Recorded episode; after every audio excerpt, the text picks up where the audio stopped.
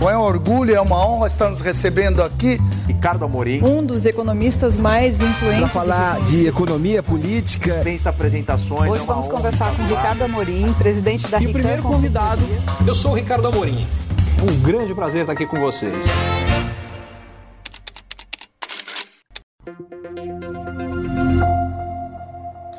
Alguns dias, o ex-ministro Guido Mantega comentou que o governo Lula precisaria pedir uma autorização para estourar o teto de gastos em 200 bilhões de reais.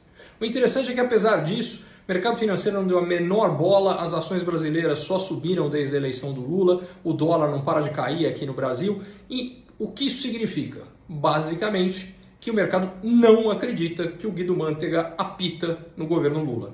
E com boas razões. É bom lembrar que o Guido Mantega foi o ministro das pedaladas que levaram ao impeachment da Dilma, tanto pela questão fiscal, que foi a questão legal de fato que levou ao impeachment, quanto o fato que acabou com o apoio político da Dilma, que foi o péssimo desempenho da economia brasileira e por conta disso, o fato que a popularidade dela despencou, o apoio uh, dela no Congresso idem e somando com as pedaladas que, causa, que traziam a causa jurídica, deu no impeachment.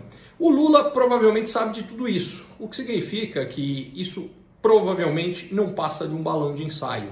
E essa é a razão do mercado não ter dado bola até agora. Por outro lado, e se não for só um balão de ensaio?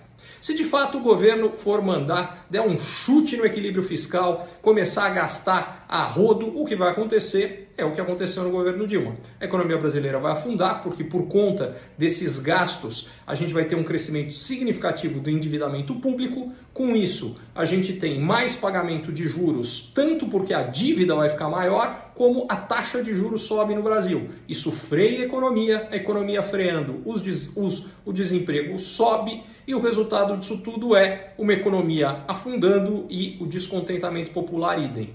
É difícil acreditar que o Lula iria por esse caminho, mas vamos ver, vamos ver a indicação do próximo ministro e vamos ver as políticas econômicas que vão ser adotadas.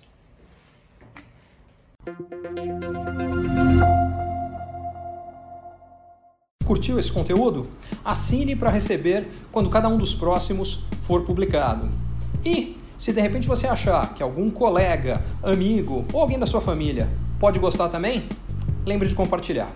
Até a próxima!